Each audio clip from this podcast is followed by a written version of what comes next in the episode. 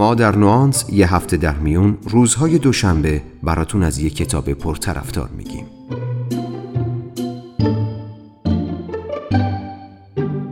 نوانس. سلام من مهدی آزاد هستم و شما شنونده دهمین اپیزود پادکست نوانس هستید که در نیمه اول آذر منتشر شده. تو این اپیزود قصد دارم یکی از کتابهای خاص و متفاوت در حیطه توسعه فردی رو به شما معرفی کنم. کتابی به نام Positive Intelligence که در ایران به نام هوش مثبت نگر منتشر شده.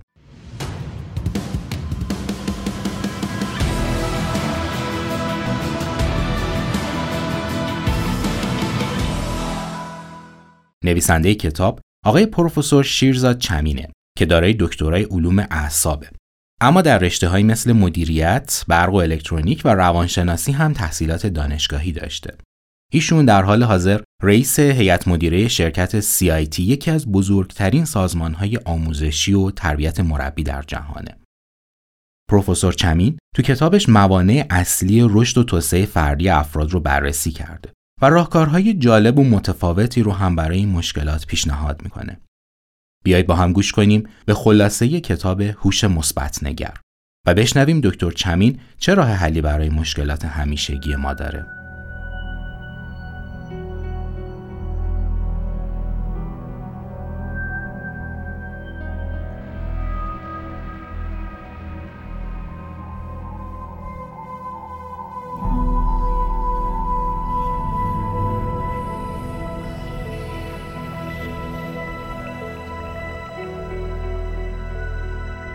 تا امروز چند بار اتفاق افتاده که وزن کم کردین؟ اما بعد از چند وقت دوباره برگشتید به وزن قبلیتون.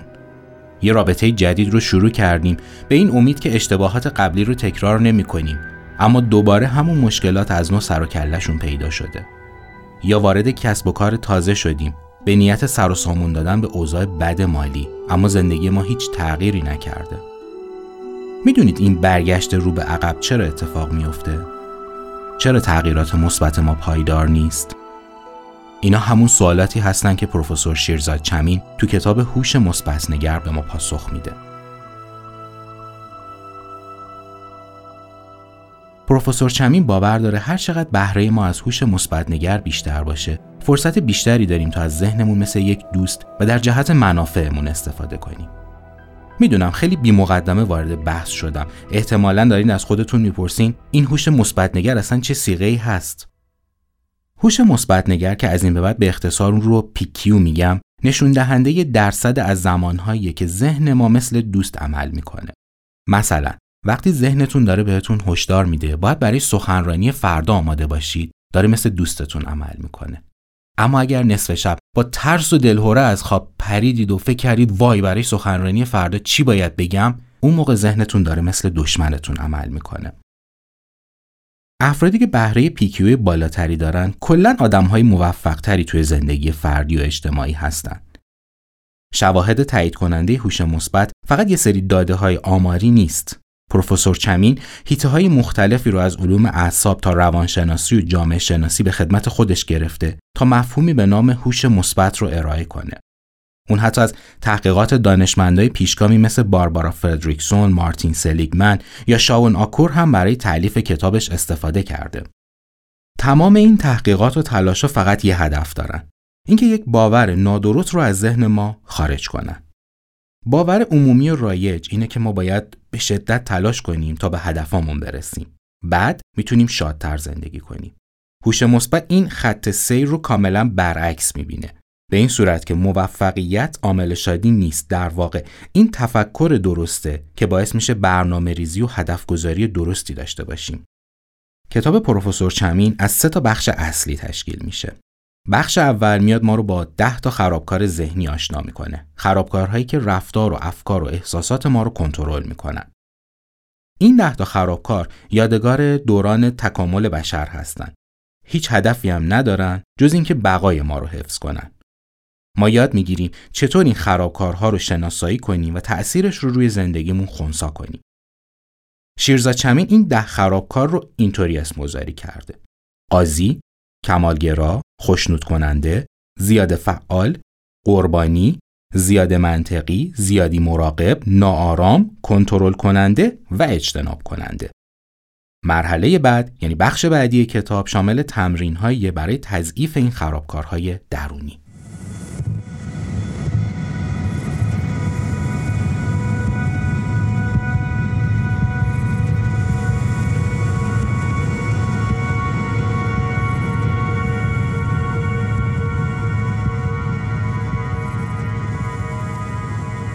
بخش دوم پروفسور چمین 5 تا نیروی ذهنی رو به ما معرفی می‌کنه که اگر اونها رو فعال کنیم حالا قدرت این رو داریم تا با خرابکارهای ذهنی مقابله هم بکنیم که سر فرصت همه اینها رو بهتون معرفی می‌کنم. بخش سوم کتاب جاییه که شیرزاد چمین تمرین هایی رو برای تقویت عضلات مغز پیکیو ما ارائه می‌کنه. این تمرین ها کمک می‌کنه راهکارهای پنجگانه ذهن تبدیل به عادت همیشگی ذهن بشه. و تغییراتی که داریم ایجاد می‌کنیم پایدار و همیشگی بمونه.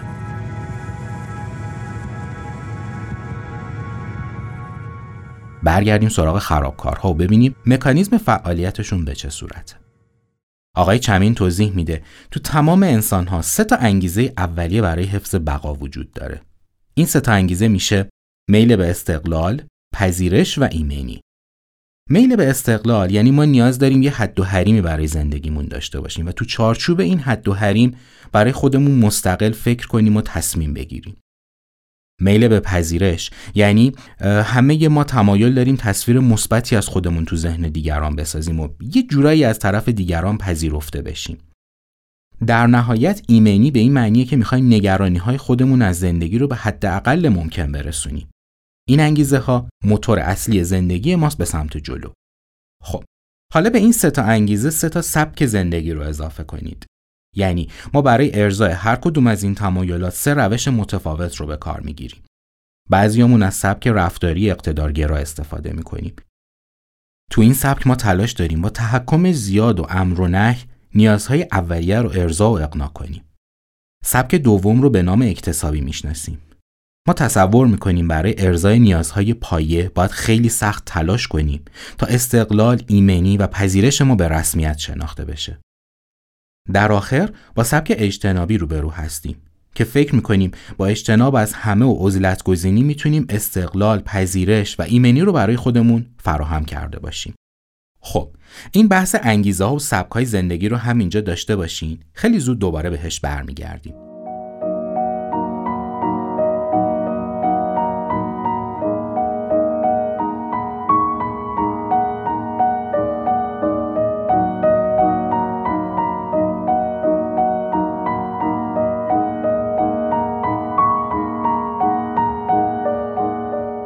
پروفسور چمین تو معرفی خرابکارها تو بخش اول کتاب اشاره می‌کنه که قاضی سردسته خرابکاراست و ما رو وادار می‌کنه دائما در حال جستجو تو اوضاع خودمون و دیگران برای پیدا کردن عیب و نقص ها باشیم.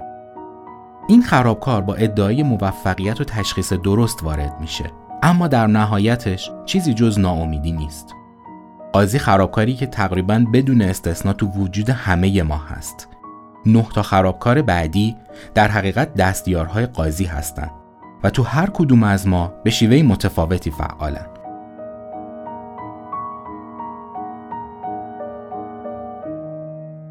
اگه بیایم انگیزه های اولیه رو با سبکای زندگی ترکیب کنیم به یه جدول می‌رسیم با سه تا ستون و سه تا سطر. تو این جدول مشخص میشه که اقتدارگراها برای رسیدن به استقلالشون کنترل کننده هستند. برای جلب پذیرش زیادی فعال و برای ایمن بودن ناآرام. اکتسابی ها برای مستقل بودن کمالگرا هستند. برای پذیرفته شدن خوشنود کننده و برای ایمن بودن زیادی مراقب.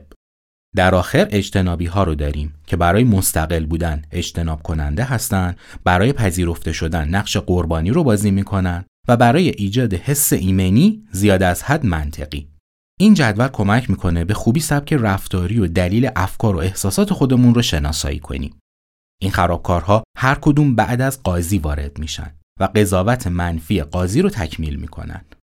مثلا دروغ کمالگرایی اینه که عنصر مثبت و مطلوبیه اما فقط باعث میشه دچار نگرانی و قید و بندهای منفی بشیم و قدرت تصمیم گیری و عمل رو از ما سلب می‌کنه. خوشنود کننده خرابکاریه که باعث میشه همیشه در حال کمک کردن و خوشنود کردن دیگران باشیم. اما در نهایت هیچی نیست جز میل زیاد به مورد توجه قرار گرفتن.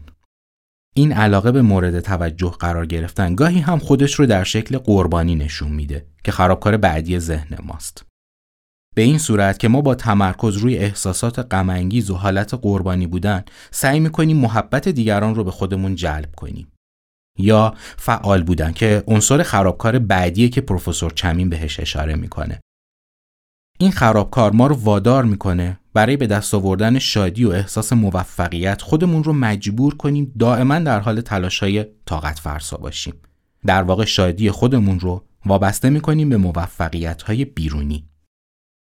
نکته مثبت ماجرا اینجاست که ما در برابر این خرابکارهای ذهنی خیلی هم دست و پا بسته نیستیم. تو عمق وجود ما خرد و بصیرتی وجود داره که اگر فعال بشه کمک می‌کنه ما دیگه تو دام این خرابکارهای ذهنی نیفتیم. نویسنده کتاب از پنج تا قدرت اسم می‌بره که در اختیار ما هستن.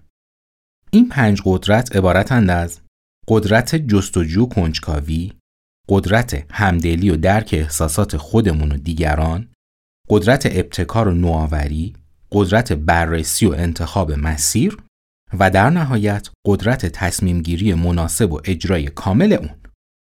پروفسور چمی به ما کمک می‌کنه تا به شکل عملی خرابکارهای درونی رو تضعیف کنیم و به راحتی توان فعال نشده قدرت‌های درونی خودمون رو آزاد کنیم.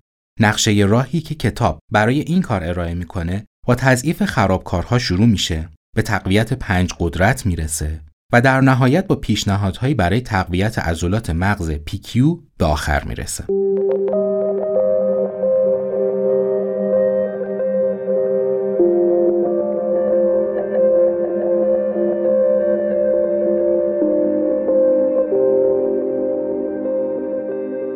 شیرزاد چمین تو کتابش کمک می‌کنه پوشش ظاهری خرابکارها رو کنار بزنیم و اقتدار و سلطه اونها رو زیر سوال ببریم.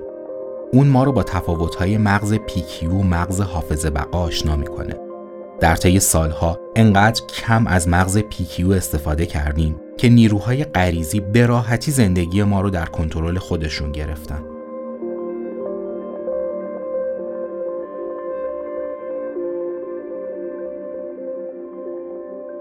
ساختارهای بقا تو دوره کودکی ما شکل گرفته.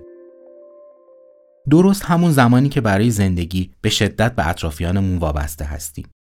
تو این دوره ما خیلی آسیب پذیریم و این فرصت مناسبیه برای خرابکارهای ذهنی.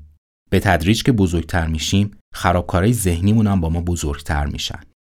یکی از ویژگی های خیلی جذاب کتاب هوش مثبت نگر اینه که پروفسور چمین برای آموزش مفاهیم این هوش برخلاف تمرین های خشک و خسته کننده اکثر کتاب های روانشناسی از بازی استفاده می‌کنه. اینطوری هم از خوندن کتاب لذت می‌برید هم کلی تفریح می‌کنید. این تمرین ها و بازی ها که علاز ظاهر بی ربط هم به نظر می‌رسن خیلی ساده به ما کمک می‌کنن مغز حافظ بقا رو تضعیف کنیم. و نگرش های خردمندانه و قدرتمند رو جایگزینش کنیم. مثلا برای تقویت قدرت همدلی پروفسور چمین پیشنهاد می‌کنه هر زمان مورد حمله خرابکارهای ذهنی قرار گرفتیم بریم یه جایی مثل پارک و بازی بچه ها رو تماشا کنیم. بعد چشمامون رو ببندیم و خودمون رو تو سن قبل از مدرسه تصور کنیم. ببینیم چه احساسی داریم.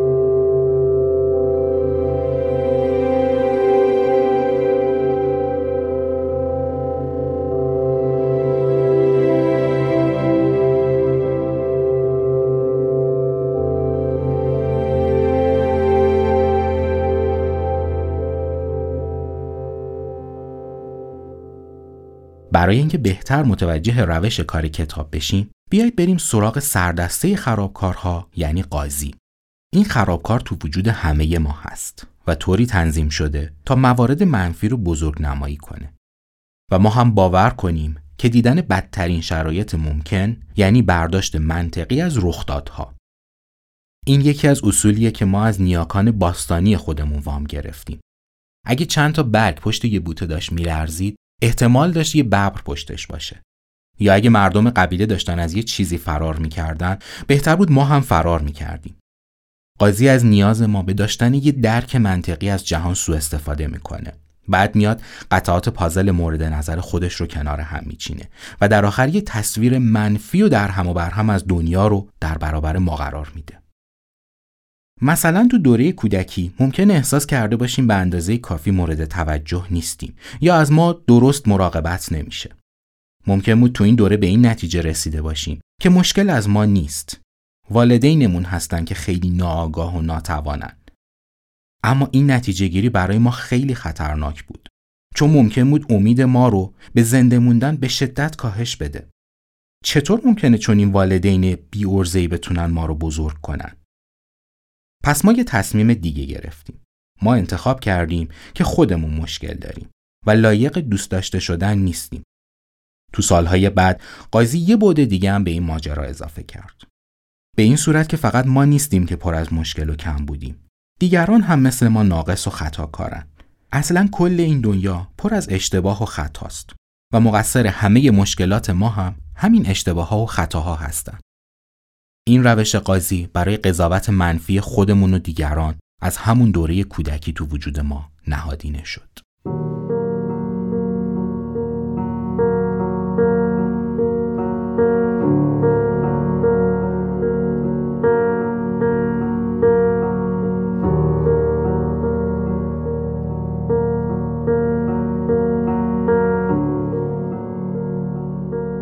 پروفسور تو هر بخش از معرفی خرابکارها جدولهای دقیقی رو آماده کرده و به صورت خلاصه اون خرابکار و خصوصیاتش رو به ما معرفی می‌کنه. تو این جداول افکار و احساسات و دروغهای توجیهی که هر خرابکاری داره رو هم دستبندی کرده و در نهایت توضیح میده که این خرابکار چه تأثیری روی ما و دیگران داره و به همین ترتیب بعد از معرفی قاضی به سراغ خرابکارهای بعدی میره. خب مرحله بعد این بود که چطور خرابکارها رو تضعیف کنیم. بیایید دوباره با همون قاضی ادامه بدیم. قاضی خرابکار احساس منفی بودن و شاد نبودن رو از طریق عیبجویی دائمی تو سه مرحله به اجرا می‌ذاره. اول خود ما، بعد دیگران و در نهایت شرایط و وضعیت بیرونی. قاضی برنامه های خودش رو با تظاهر به منطقی بودن به خورده ما میده. شناخت روش های موزیانه و پنهانی قاضی کمک می‌کنه کمتر و کمتر فریب اون رو بخوریم. مثلا یکی از راههایی که قاضی برای خرابکاری داره واداشتن ما به قضاوت کردن خودمونه. حتی موفق ترین آدم ها هم تو خلوت خودشون از دست این قاضی در امان نیستن. تشخیص و درک عملکرد درونی قاضی به ما کمک می‌کنه عادی و طبیعی زندگی کنیم. این شناخت تأثیر زیادی روی روابط عاطفی ما داره. قاضی ما رو وادار می‌کنه همیشه در حال نقش بازی کردن باشیم تا به خیال خودمون مورد توجه و عشق دیگران قرار بگیریم. اما با این کار فقط ساختار عشق مشروط تو وجود ما شکل می‌گیره. این روش پای ما رو به جریان قضاوت در مورد دیگران هم باز می‌کنه. باید بدونید که قاضی نقش اصلی رو در مجادلات و مشکلات گروهی و کاری و خونوادگی ما بازی می‌کنه. اگه فکر می‌کنید که با تضعیف قاضی قدرت تشخیص درست و غلط رو از خودتون می‌گیرید سخت در اشتباهید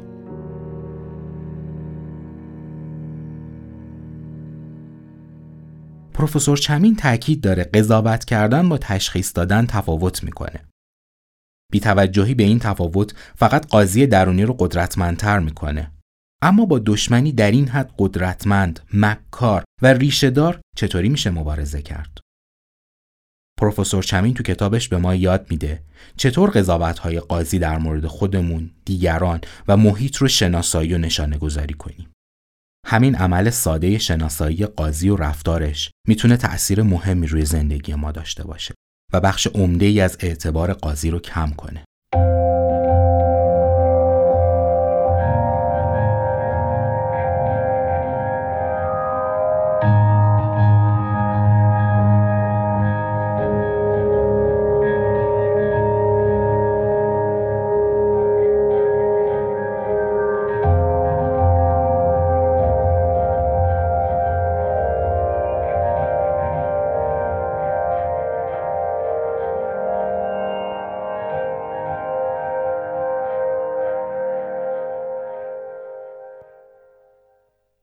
فصلهای بعدی پروفسور چمین راهکارهای متفاوتی رو برای تقویت خرد درونی پیشنهاد می‌کنه.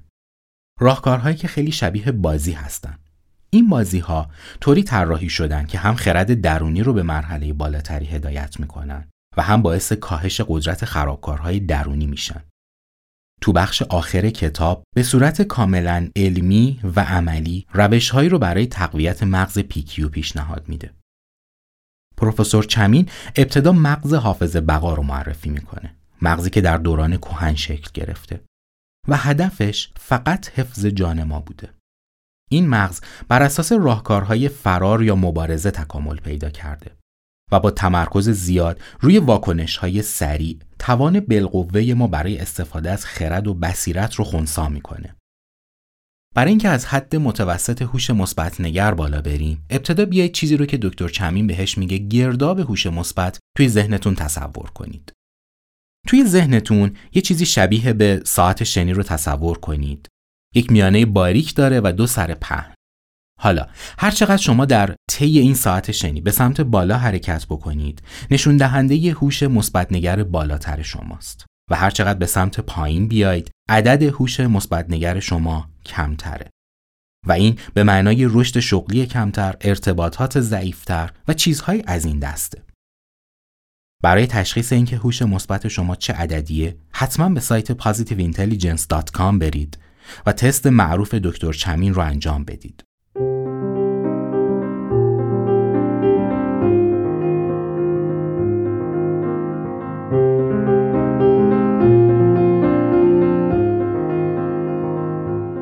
کتاب هوش مثبت نگر اینجا تموم نمیشه. شیرزاد چمین به همین روال خواننده رو با تمام خرابکارهای ذهنی، نحوه مبارزه با اونها و شیوه تقویت نیروهای پنجگانه خرد و بصیرت درونی آشنا می‌کنه. این شناخت فقط یک درک شخصی نیست. بالا رفتن شاخص PQ یعنی روابط بهتر، زندگی خانوادگی بسامانتر، شغل و درآمد بهتر، پیشرفت در عرصه های مختلف آموزشی و ورزشی و هر چیز دیگه ای که تصورش رو بکنید. ما می‌تونیم یاد بگیریم با بازی های قدرت توان بالقوه ذهنمون رو آزاد کنیم و ابزارها و روش های هوش مثبتنگر رو برای افزایش بیشتر عمل کرد و میزان بهرهمندی و رضایت از زندگی به کار بگیریم.